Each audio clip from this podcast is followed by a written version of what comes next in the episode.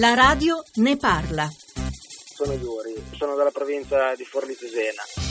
In qualità di imprenditore sono convinto del fatto che le donne abbiano delle capacità manageriali spesso anche migliori degli uomini, però mi dispiace sentire spesso anche con i miei colleghi che le donne spesso vengono viste un po' come un peso, diciamo, perché si è consapevoli che prima o poi andranno in maternità. Io ritengo che per abolire questo pensiero da parte di molti imprenditori dovrebbe essere obbligatorio una forma di paternità obbligatoria con gli stessi tempi che hanno anche le donne. Questo magari potrebbe sembrare un aumento di diritto nei confronti degli uomini, ma secondo me questo aumenterebbe anche il diritto nei confronti delle donne, perché metterebbe uomini e donne a un livello paritario.